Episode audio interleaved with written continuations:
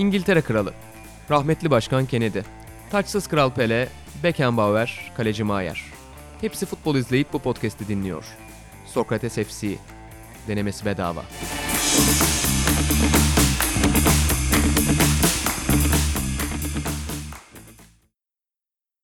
Sokrates'ten herkese merhabalar. Sokrates FC'nin yeni bölümünde karşınızdayız. Rotasyon ekibimizde bugün Rafael Benitez'in takımında farklı bir üçlüyle karşınızdayız. Ben İlhan Özdemir, sevgili İlhan Özgen, baba ve senior. Aynı zamanda Fatih Demireli, e, Almanya Büyükelçimiz, sevgili Sokrates Almanya'nın başındaki isim Fatih Demireli. Burada Fatih aslında ilk podcast'imizde de, senin geldiğin ilk podcast'te de özel olarak seni getirdik demiştik. Yine öyle oldu. Yani yine podcast için e, sen de ülkeye geri dönüş yapmış oldun. Evet. Ee, yine 3 konumuz var. Önce burada misafirimize öncelik vermek adına ben ilk konuyu Fatih'e bırakıyorum. Senin konun ne? Ben biraz klasik bir konudan gireceğim. Hatta böyle çok uzun süre hazırlandığım bir konu değil de Galatasaray Fenerbahçe maçını konuşmak istiyorum çünkü malum ülke gündemimizi depremden sonra en çok ilgilendiren hatta belki daha çok ilgilendiren konu Galatasaray Fenerbahçe maçı olduğu için bence derbi bir konuşalım. Hani sanırım bu derbi sadece işte 6. haftayı ilgilendirmiyor. Genel olarak bu sezonu çok ilgilendiren bir şey. Hemen hatta yorum kısmına girersek bence çok kötü futbol izleyeceğiz. Sürpriz. Sürpriz bir şekilde çok kötü futbol izleyeceğiz. Hani İlk defa İlk defa kötü bir futbol izleyeceğiz. Bunun da sebebi tabii ki gerginlik de mutlaka. Hani yine yaratılan suni gerginlikler iki tarafın birbirlerine e, yapılan açıklamaları ve bunun da getirdiği e, saha içine gerginlik. Kimse hata yapmak istemiyor. Kimse ilk derbiyi kaybetmek istemiyor. Ama bence ana etken iki takımın da bence e, henüz iyi bir derbi oynama. Hatta işte şu ana kadar belki Fenerbahçe biraz daha iyi gözüktü. Hani biraz hani geçen sezonun da getirdiği o e, sıkıntılarla birlikte belki Fenerbahçe daha iyi gözüktü ama bence iki takımın da şu an yetersiz olduğunu düşünüyorum. O yüzden kısır bir derbi izleyeceğimizi düşünüyorum. Maça gitmeyeceğim bu arada onu söyleyeyim. Ben son yıllarda bir sıklıkla gittiğim ve artık gerçekten hani gittim ve sürekli kötü futbol izlediğim için dedim artık bunu bir televizyona çevireyim oradan izleyeyim dedim. Ama dediğim gibi geçen sezon baştan sonra büyük bir kavgalar çıktı. İki tarafa cezalar verildi. Hani ben hatta o zaman Galatasaray'ın bu yüzden şampiyonluğu kaçırabileceğini bile düşünmüştüm. Çünkü hani biliyorsun hafta kaçırıyordu yani. kaçırıyordu. Yani hatta şöyle söyleyelim. Normal şartlarda herhangi bir ligde Galatasaray'ın bu cezalarla, bu futbolla, ondan sonra getirdiği kadro sıkıntısıyla hatta aldığı puanla şampiyon olması gerekiyordu ama ligde her, diğer takımlar da o kadar kötü olduğu için Galatasaray şampiyon oldu. Bu sezonla baktığınız zaman evet Galatasaray isim olarak herkesten çok daha iyi bir kadro kurdu ama o kadroya uygun bir futbol henüz oynanmıyor. Ben futbolu yarın da oynanmayacağını bekliyorum. Beklentim yine çok kötü bir futbol. Siz ne düşünüyorsunuz bilmiyorum. Yani biz de zaten herhalde farklı beklentimiz yoktu İlhan Özgen'le. Ee, Yani beklentim yok. Bilmiyorum. e, ama İlhan Baba burada bir kişiyi de anmak lazım. Yani Sokrates FC'nin çok önemli bir üyesi Atan Altınordu bu derbi izleyemeyecek. 1987'den beri ilk kez herhalde. Hani Yedili miydi? Kaç? Dokuzlu mu o? Kaç? 7-8 Yedi. olabilir. Hani ilk defa böyle bir istatistik de verebiliriz. Yani Evet, evet. ilk derbi Aynen. izlenmeyecek olan. Ee, ki maalesef benim gördüğüm o derbinin hala 2019'da en popüler izleyicisiydi. Yani Evet, derbi en iştahla bekleyen insandı. Bu arada askere gitmeden önce yaptığımız son konuşmada inşallah derbi izlerim demişti bana. Yani Belki bir seçenek bulur bakalım. Öyle hani komutan kıyağı Evet. olur ya böyle genelde. Evet. Buradan bizi dinleyen e, komutanlar. silah altındaki herkese de sevgiler. Yani. Atağında 3 günde hangi komutan sever o da ayrı bir. hangi komutanın gözdesi? yani şöyle dedi bütün her şeyi kullanacağım dedi. İşte Fatih Terim'i tanıyorum, Galatasaray'da çalıştım. İşte onu tanıyorum, şunu tanıyorum. Hepsini kullanacağım dedi. Umarım şu an bu ona e, bir problem yaratmaz orada ama bir arkadaşı yani yakın bir arkadaşı Atan da dinleyince belki ileride kızacak bize ama ona bu tavsiye vermiş yani oğlum sen spor dünyasının içindensin hani herkesi tanıyorum dedi. Biz onunla böyle hayali diyaloglar yazıyorduk işte geçen hafta Fulya abla beni çağırdı. Ondan sonra Fatih hocam dedi Atancım illa gel illa gel bakalım orada anlatıyor mu böyle şeyler? İnşallah anlatıyordur. Güzel anı eminim anlatacaktır. Ben hatta işte en son Galatasaray Kasımpaşa maçını birlikte izliyorduk. Ben artık değiştim dedi. Bütün dedi sevmediğim her şeyi kullanacağım dedi. İşte bunu tanıyorum, şunu tanıyorum. İşte e, eskiden biri dostuz gibi her şeyi söyleyeceğim artık dedi. Göksel Gümüşlü'ye çok Göksel yakınım. çok yakınım. Başakşehir'de önemli bir proje gibi şeyler söyleyeceğim dedi.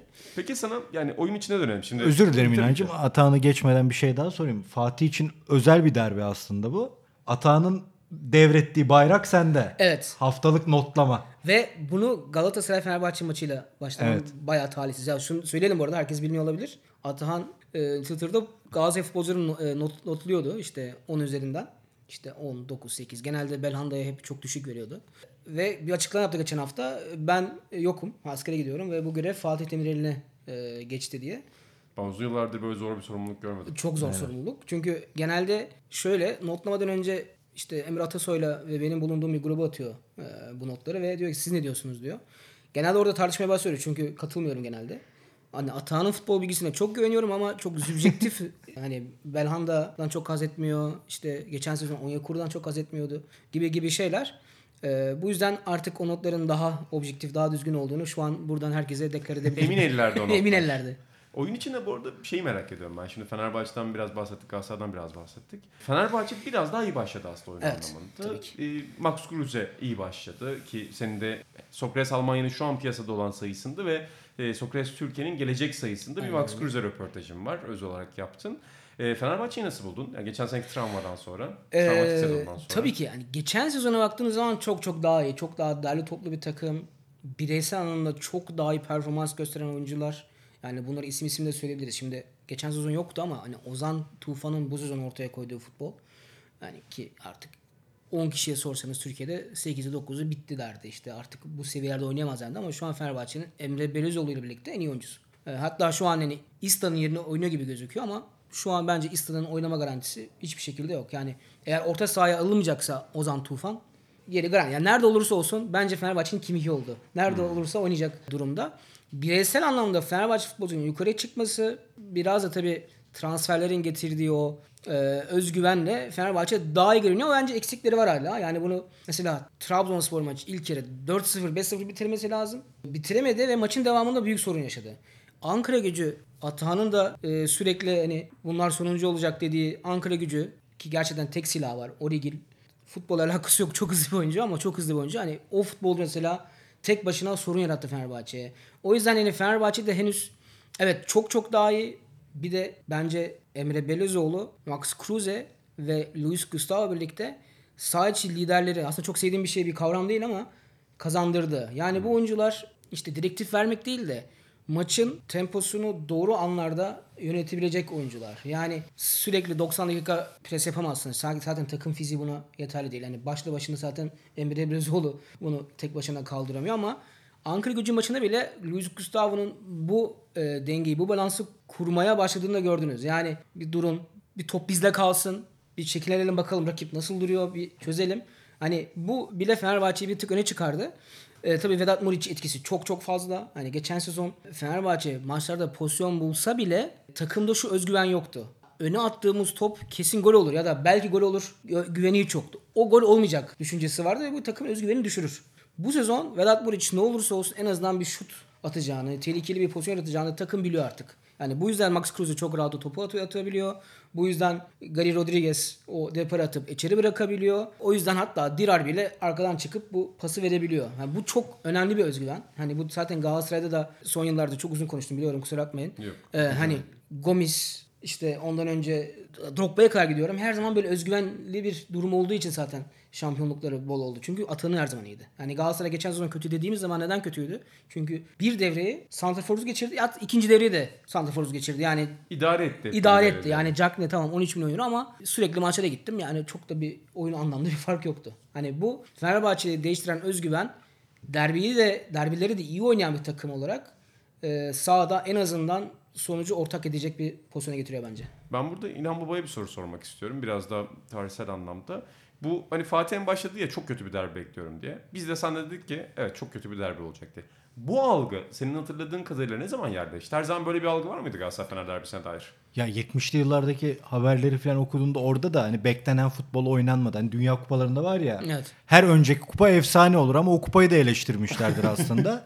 yani Fener Galatasaray maçlarında feci bir ziyafet beklenirken hep bir hayal kırıklığı yaşanmış ama Fatih'in bahsettiği o aman hata yapmayayım zihniyeti bence 2000'lerin başında o Rapa için gol attığı Galatasaray maçı falan vardı ya oralarda yerleşmeye başladı. Yani oralarda artık ortam o kadar gerildi ki mesela o Denizli'nin şampiyonluğundaki ilk Samiyen'deki 0-0 biten maç vardı. Atılan sis bombaları şunlar bunlar uzun süre oynanmamıştı. Oralarda gerginlik çok artmaya başladı. Ve ondan sonra herhalde bu maçları izlemeye başladık. Çünkü 90'lı yıllarda hatta 2000'lerin başında o 4 4-4'lük kupa maçları falan öyle maçlar izledik yani.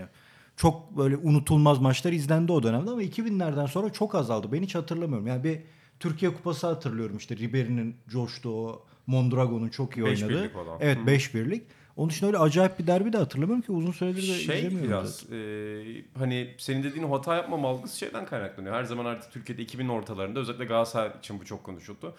Bu oyuncunun son şansı ya da bu antrenörün Tabii, son tabii. şansı olarak Evet. bakıldığı için kimse risk almak istemiyor. Ve risk almadığında da yani futbolu bırak herhangi bir spor zevkli bir şeye dönüşmüyor. E, tabii. Yani sonra ba- yani banka hesap defteri tutar gibi futbol oynuyorsun yani. Aynen öyle ya işte çok doğru söylüyor. Hani iyi futbol gördüğümüz maçlarda bile o tek taraflı bir şeydi aslında. Yani Fenerbahçe iyi oyna- oynadığı için 6 derbi. attı, Galatasaray 5 işte attı. beş Anca attı. öyle iyi işte oluyor. bir süper final vardı hatırlarsanız. İşte Galatasaray saldırdı, saldırdı, saldırdı. Hani beraberlik gittiği bir ortamda deli, deli gibi saldırdı ve Stoh'un muhteşem golüyle e, maç diğer tarafa döndü. Hani orada da aslında Galatasaray oynadı o maçta. Fenerbahçe bir çok güzel bir golle maçı kazandı ama hiç iki tarafın da öyle çok üstün oynadığı bir maçı ben de hani hafızam Atahan kadar iyi değil derbiler konusunda da senin kadar tarihi çok iyi bilmiyorum ama hatırlamıyorum gerçekten hatırlamıyorum. Hani dediğimiz ya Galatasaray Fenerbahçe maçlarında zaten öyle bir klişe var. Galatasaray Fenerbahçe maçları iyi futbol oynanmaz. Beşiktaş Fenerbahçe maçlarında olur ama orada da artık başladı. Çünkü orada da bir Tabii, tabii. artık bir gerginlik var. Fenerbahçe Trabzonspor maçlarında eskiden iyidir. Orada da başladı. Yani aslında bu artık bütün derbilere yayılmaya baş- başlandı. Hani şey beklentisi oluyor bende bazen. İşte artık futbolcular değişti, takımlar değişti. Yani Eskiden getirdiği o gerginliği taşımayan futbolcular var artık kadrolara diyorum ama Hiçbir şey değişmiyor. değişmiyor. ya çünkü geldi çok metafiziksel bir şey abi artık. Aynen. Yani formaya sinmiş, Evet. stadyuma sinmiş bir şey değişmiyor. geldiğin gün onu konuşuyorsun. Yani ben Max Kruse ile yaptığımız röportajdan önce işte yemek yedim. Sonrasında yemek yedim. Yani röportaj alakamız yok. Galatasaray konuştuk mesela. Yani istemsiz bir şekilde konu oraya geliyor. Yani orada da bir belki yani Max Kruse öyle çok heyecanlı konuşan bir insan değil. Galatasaray olunca böyle bir o daha daha fazla oldu mesela. Hedef maç çünkü. onun Hedef için. maç. Onlar için bu hedef maç. Yani o yüzden her futbolcu bunu konuşuyor. İşte Tolga Ciğerci o yüzden bu hafta kendimi yırtacağım diyor. Çünkü şunu da biliyorlar. Eğer bu maçta iyi bir performans gösterirsem yerimde belki biraz daha uzun süre garanti olabilir. Ama Evet. maalesef Türkiye'de de şu var. Kötü oynadığın zaman onun etkisi de daha uzun sürüyor. Yani Eren Derdiyok'un Galatasaray'da bitiş noktası geçen sezon 2-2 biten maçta sahada ısınırken bir anda maça çıkmaması. Orada bileti kesildi mesela. Evet, Tolga Ciğerci'nin kaçırdığı gol. Yani derbi tarihinde ben sana söyleyeyim Galatasaray taraftarları uzun yıllar E, hatırlayacak. tabii tabii öyle yani. Çünkü uzun yıllar sonra kazanıyorlardı. yani bir- Aslında kazanmak üzerelerdi. Aynen öyle. Yani Galatasaraylıların hani ben de Galatasaray'ın bir şey vardır yani Fenerbahçelilere şey dediler ya siz sadece derbi için varsınız. Ya Aslında Herkes derbi. herkes için var. Yani diğer türlü yani ben de Galatasaray'ın derbileri kazanmasını istiyorum. Yani tamam şampiyonluk daha güzel ama kazansın abi istiyorum kazansın yani. Bir de şöyle bir şey var. Siz bu gerginlik diyorsunuz ya. Sen şimdi Fenerbahçe, Trabzon dedim falan. Ya bu artık fark etmiyor ki. Galatasaray Antalya'da artık bir rekabet yaratıyor. Gerginlik yaratıyor. Beşiktaş, Bursa zaten son yıllarda yarattı. Yani artık böyle bu maçta da bu iki taraf arasında bir gerginlik, maç öncesi gerginlik yok dediğin çok az rekabet Çok az zaten. evet. Yani herkesin biri birbirine Ve takılmış. şeye oluyor. de sıçradı abi yani antrenöre de sıçradı. Hani belli antrenörlerle sorunu olan takımlar var. Evet. Aynen. Hani bunu hep diyorum Beşiktaş taraftarının Rıza Çalınbay gibi kendi efsanesiyle sorunu var. Onunla oynadığı bütün maçlara ayrı bir bakıyorlar. Yani o iş iyice başka bir noktaya gidiyor. Üzücü o. Burada sana pas atacağım İlhan. Çünkü senin konun biraz daha İtalya tarafından, çizme tarafından. Ee, O da bir sürpriz. Evet bir sürpriz o da. İstersen senden bir devam edelim. Edelim ya Fatih'in aslında söylediklerini destekleyecek şeyler söyleyeceğim. Hani Inter ve Milan maçı üzerinden Milan'ın durumunu konuşacaktık. Şimdi hani derbi için yaşama mevzusu var ya Milan'ı en çok etkileyen şeylerden biri aslında o Inter maçı oldu. Milan sezon başından beri ve hatta bence sezona hazırlanırken bile bir şey vaat etmiyordu ama insanlar böyle bir birkaç transferle birkaç şeyle bir işte Boban'la Maldini'yle bir şeyler umdu. Inter maçında özellikle ikinci yarıda tamamen patladı ve Inter'de acayip formda girince lige bu sefer işte şeyler konuşuyor. Şimdi Gattuso tekrar gelecek, Gianpaolo gidecek falan filan. Hani o dünyanın her yerinde olan bir gerginlik aslında bu artmaya başlayan gerginlik. İkincisi de o forvetteki Muriç güveni dedi ya. Milan tam da bu noktada hata yapıyor. Yani Milan'a hep eski Milan gelecek mi muhabbetini yapıp hayal kırıklığına uğrayanlar ben hiç öyle değilim de uğrayanlar çok fazla. Milan tarihi boyunca orta sahasında oyunun beyninde güveneceği bir adam buldu. Yani işte Gianni Rivera'yı buldu. Sonra Baresi'yi buldu. Oyunun kurucusuydu. Gullit'i buldu. Daha sonra Pirlo'yu aldılar. Seedorf'u aldılar. Yani o işte Luis Gustavo da bahsettiği var ya, ya bir durun. Bir sakin olun. Futbol tarihinde olan bir şeydir ve hep geçerli olur böyle oyuncuların. Milan temelinde böyle bir oyuncu eksikliği var. Ya bunu 10 dakika Milan izleseniz anlıyorsunuz. Yani Bilya 2 senedir İtalyan futbolunun en büyük 10 hayal kırıklığından biri son yıllarda. Lazio'dan bir şey vaat edip gelişe. Hala ondan medet umuyorsun. Hakan Çalhanoğlu'nu seçeneği azken bile Türk milli takımında orada kullanmak istemiyorlar. Sen Hakan Çalhanoğlu'nu Regista kullanıyorsun.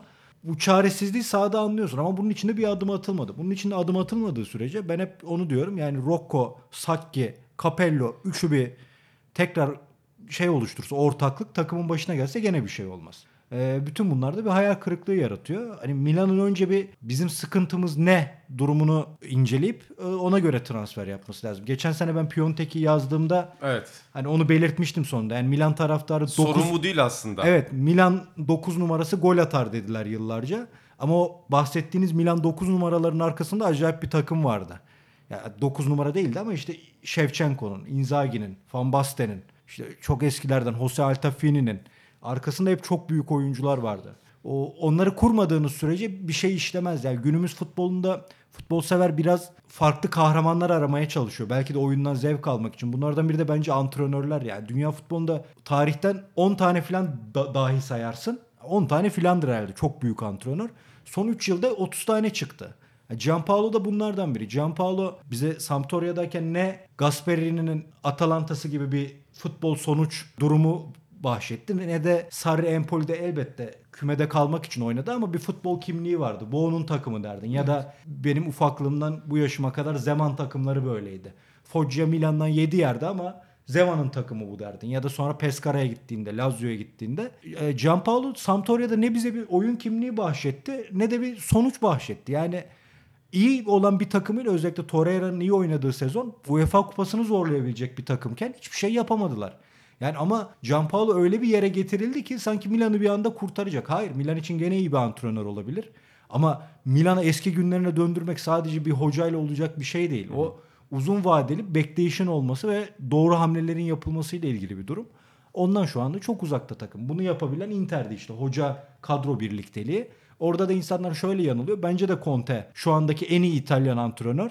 Ama Conte'nin elinde özellikle son 2-3 senedir muhteşem bir Inter kadrosu vardı. O verildi. Ve şu lüks de verildi. İstediğini ele. Ya Perisic gibi bir oyuncuyu kimse kadro dışı bırakamazdı. Ya benim çok beğendiğim bir oyuncu değil ama özellikli bir oyuncu. Mesela Bayan camiası olarak çok teşekkür ederiz bu arada. çok memnunuz. bir anda bir anda düştü oraya Evet. doğru. Yani Tabii, tabii. Kucağa gitti yani orada. Ya ve bir- orada hiç düşünmediği bir çok transfer yararlı var. futbol oynayabileceği bir düzen. Almanya düzeni. Ya Bunları yapabildi. O çok önemli bir şey. E, çok iyi stoperleri var. Muhteşem bir kalecisi var. E bu kadroya Conte gelince tamam o birliktelikte dahi hoca masalları yazabiliriz ama Milan gibi bir takımda Gianpaolo'yu çok fazla övmek, çok fazla başka bir seviyeye koymak hataydı. Bu hatayı da yavaş yavaş görüyor insanlar. Orada yani ilk açtığım parantezden ben Fatih'e bir soru soracağım. Şimdi Türk spor tarihinde en çok sorulan soruları bir biz ne zaman ekol olacağız? İki Hakan Çağlanoğlu'nun pozisyonu ne? Evet. Sen Alman futbolunu çok yakından bilen bir isimsin. Hakan Çağlanoğlu'nun pozisyonu ne? Çünkü Milan'da da Türkiye'de de hala bir kafa karışıklığı var. Yani Milan'da mesela Türkiye'ye göre biraz daha iyi kullanılıyor dönem dönem belki ama Geçen sene Gattuso onu fena Değil kullandı. mi? Dedik sen solda dur ve sadece orta at ve şut at. Yani Evet. özelliklerin bunlar. Evet. Çünkü ilk geldiğinde orta saha denediler. Ya Serie A temposunda orada boğuşması çok zor bir oyuncu. İngiltere'ye falan girmiyorum zaten. Hani biraz zahmetli oyuncu diyorum ya zahmetli bir oyuncu. Gattuso öyle bir çözüm bulmuştu. Gianpaolo ile ilgili şunu da söyleyeyim Fatih'e bırakmadan. Ya misal adamı baklava 4-4-2 oynatıyor diye getirdiler.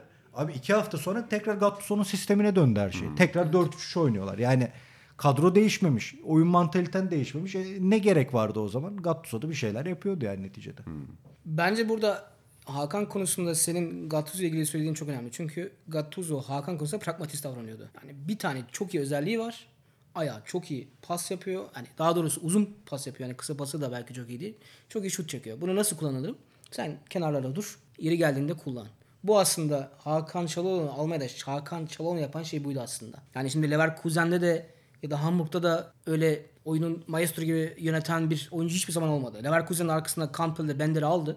Onlar aslında oyunu yönlendirdi ki özellikle Campbell burada çok önemli bir e, görev üstlendi ve Hakan oyunu paslı işte şutlarıyla paslarıyla yönlendirdi aslında. Hani ama oyunu yönlendirme konusundaki yük Hakan'a değildi.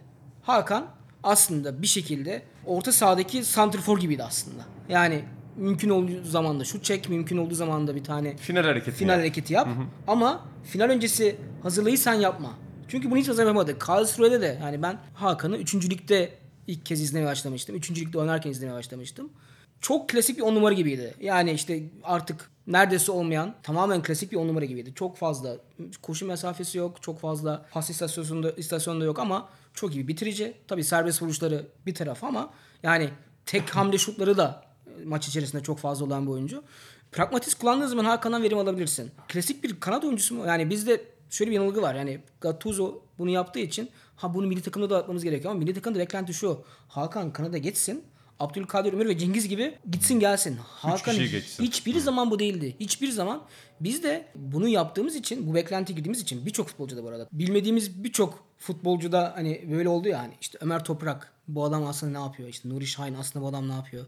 İşte neden milli takımda? E çünkü bu adamın tam olarak neyi vaat ettiğini bize bilmediğimiz için aslında seçen teknik direktörü bilmesi gerekiyor ama aslında Gattuso'nun yaptığı işte pragmatist yaklaşımı milli takım hocaları çok fazla gösteremedi bence. Yani bu yüzden Ömer Toprak hiçbir zaman Bundesliga'da gösterdiği etkiyi milli takımda göstermedi. Hakan göstermedi. işte e, Nuri göstermedi. Göstermedi de göstermedi. Bir sürü böyle oyuncu sayabiliriz.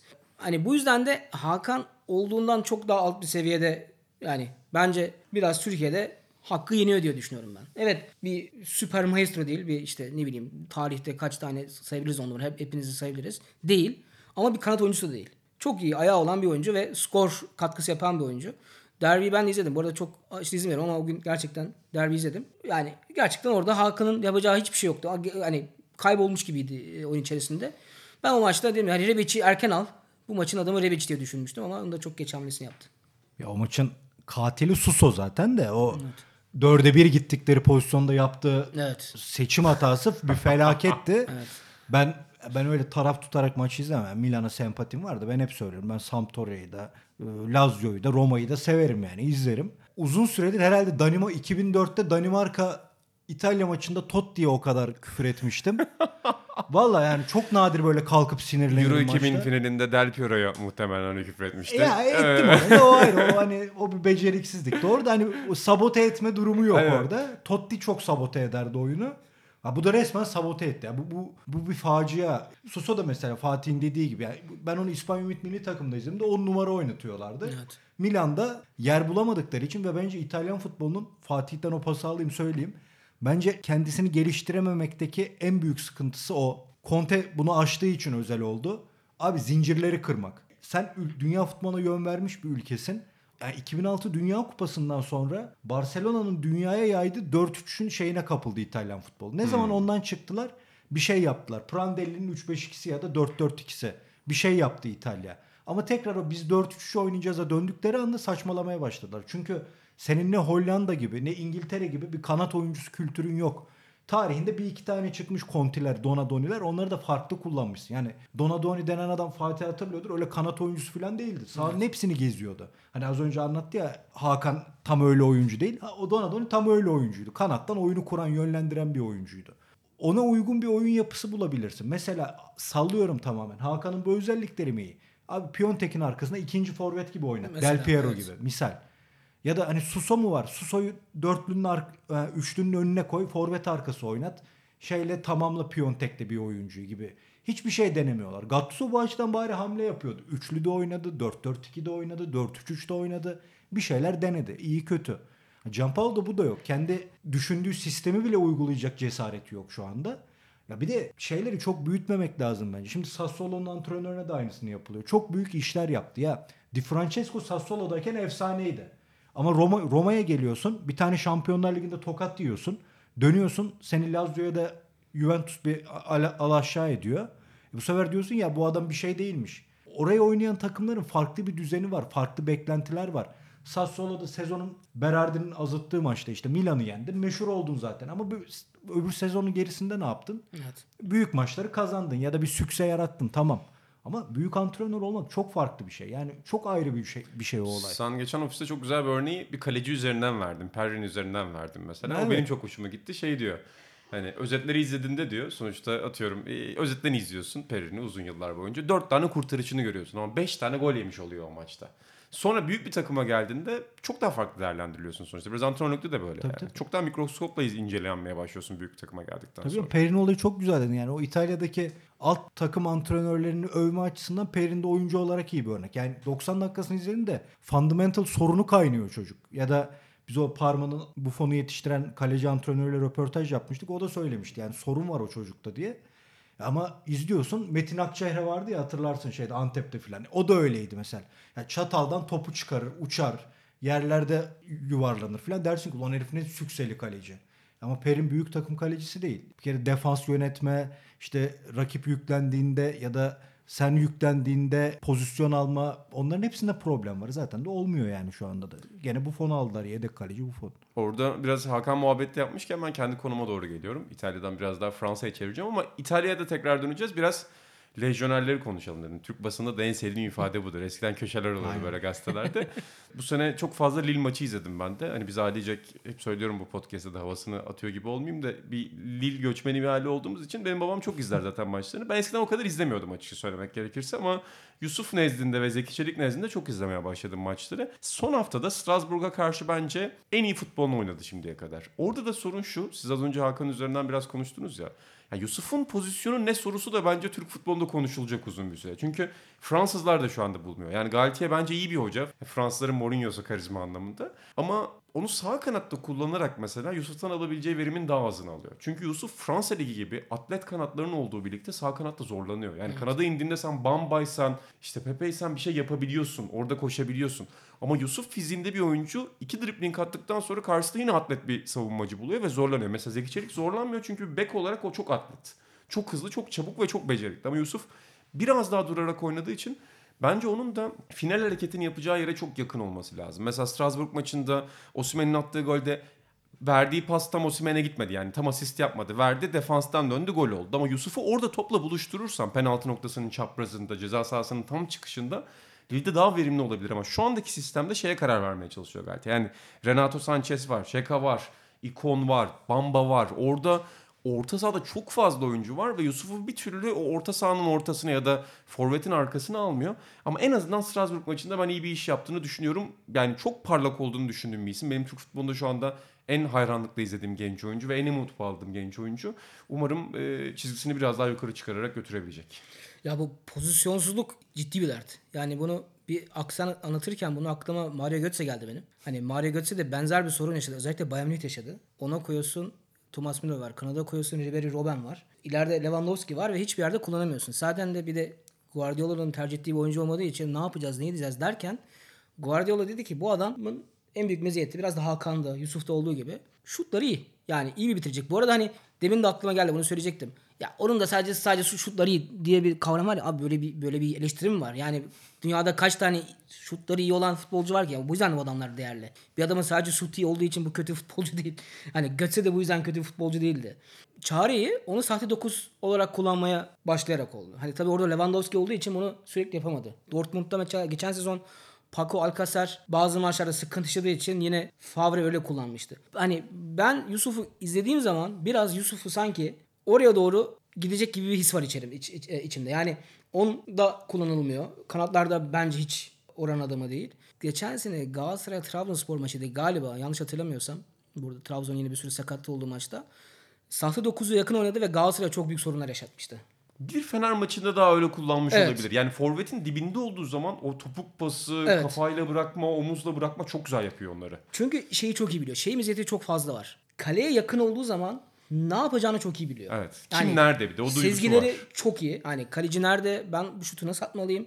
Yakına değil sadece. Geçen sezon Beşiktaş attığı uzun işte o e, muhteşem bir gol vardı. Evet, çok o da güzel çok tesadüfen bir gol değildi. Yani kalecinin o anda nerede durduğunu, o şut açısı nasıl olacağını çok iyi bildiği için o şutu çıkardı. Zaten ya vuruşta bir stil var. Yani Bir stil var. bir Aynen bir değil. stil Kesinlikle var. değil. Yani o nasıl vurdu o sürpriz şut değil. Yani o onu yapmak istedi ve yaptı.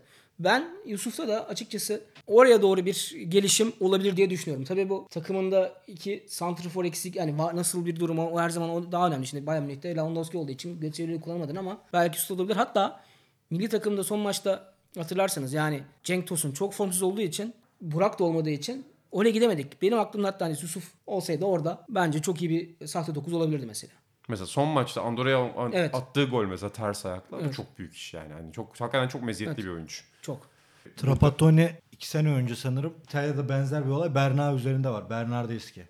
Ya harcanıyor bence kanatta. Fiorentina'da parlama nedeni İliçic'le birlikte forvet arkasında oynamasıydı. Trapattoni o zaman şey demişti ya sağ görüşü ve ayak tekniği bu kadar iyi bir oyuncuya sahanın hepsini görmesine izin verin. Yani bir yere mahkum etmeyin. Tüm sahayı görmeli Berna demişti. Ya, Yusuf için de bence aynısı geçerli. Yani bütün sahaya hakim olmalı böyle oyuncular. İşte az önce dediğime geliyor burada da. Yani değişen futbolda yetenekli oyuncu kanatta oynar gibi bir şey çıktı ortaya. Evet. Bir adamın hücum yeteneği varsa kanatta oynar. Nasıl 90'lı yıllarda eski tip 10 numaralar bitti. Artık onlara yer yok. İki tane sert orta saha kullanılacak dendi ve Del Piero'ların mevkisi ortaya çıktıysa bu yıllarda bu tarz yetenekli oyuncuları harcayacak bence. Bir adam iyiyse ya çalım atabiliyor. Tekniği koy kanada. Koy kanada, Ama doğru. kanat oyuncusu olmak farklı bir şey.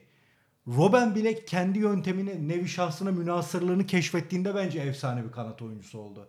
Eski tip kanat oyuncusuyken ben bir Robben sevdalısı değildim ama ne zaman o tehlike vadeden o ne yaptığını biliyoruz ama durduramıyoruz geyiği Evet. var ya Bodiroga'da da olan. Ne zaman onu ortaya çıkardı Robben Bayern Münih'te çıktı bu ortaya ve efsane oldu. Bu çözümleri bulamadığın sürece kanat oyuncusu her yetenekli oyuncunun oynayabileceği bir şey değil. Bir de orada şey algısı da çok yanlış. Yani çok iyi orta yapıyor, kanada koyayım. Yani tamam çok iyi orta yapıyor da adamın tek meziyeti o değil ve sen takım olarak öyle oynamıyorsun. Mesela Lille baktığında aslında Zeki Çelik ve Yusuf'un kanadında oynuyor. Muhtemelen şeyi de düşünüyorlar bu arada. Yani Zeki de Fransızca bilmiyor benim bildiğim kadarıyla. İngilizce biliyor ama Fransızca bilmiyor. Yusuf da muhtemelen İngilizce biliyordur ve Fransızca bilmiyordur. Hani iki tane Türk bulmuşken onları birbirine yakın oynatmak bir mantıklı bir çözüm olabilir. Yani Evet. taktiksel bir çözüm değil ama diyalog anlamında bir çözüm. Koordinasyon sağlasınlar. Hani o koordinasyon için onu oynatıyorlardır ama illa oradan orta yapayım. Lille de öyle yaldır yaldır saldırmıyor ki hani böyle 50 dakika ben takım olarak baskı yapayım falan. O yüzden orada hakikaten bir değişim bekliyorum ben. Parantez açmışken Zeki Çelik'e dair de söyleyeyim. Bence gerçekten Türk futbolundaki en ilginç gelişimlerden biri. yüz. Yani benim tanıdığım bir oyuncu değildi Lille gidene kadar. izlediğim bir oyuncu da değildi. Yani mantalite olarak da çok düzgün bir insan olduğunu duydum ondan sonra. Ee, çok hedeflerine çok erkenden koyan bir oyuncu olduğunu biliyorum. Hani Fransa'ya gittiğinde bile evet Lille'yi çok değer veriyor bir yandan ama bir yandan İngiltere Ligi'ne stil olarak uyabileceğini düşünüyormuş ve kafasında bir o tip hayaller de var. Yani Avrupa'da farklı kulüplere de gitmek ama şu anda oynadığı oyun o kadar şey olarak kalite olarak düzenli ki yani her hafta Zeki Çelik'in size ne vereceğini biliyorsunuz. Pozisyon hatası yapmıyor savunmada. Hucuma sürekli gidiyor. Geçen sene Bamba'yla müthiş iletişim halindelerdi.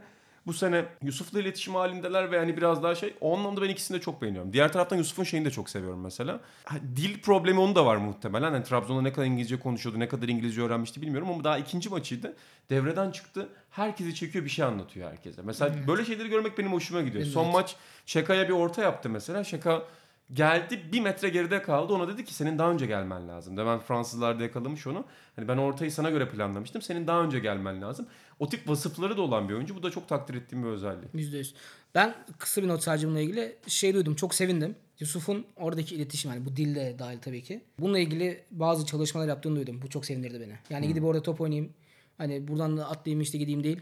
Fransızca mı öğreneyim ben? Evet. Orada kişisel gelişimini de burada geliştireyim. Yönelik bazı çalışmalar yaptığını duydum. Çok sevindim. Ki zaten bence hep söylerim. Bence orada kalmak da müthiş bir başarı. Yani benim ben, o tip bir Avrupa kulübünde hayatım boyunca oynasam bu hayatımda elde edeceğim en büyük gururlardan biri olur. Bizde hep o basamak geyiği var ya.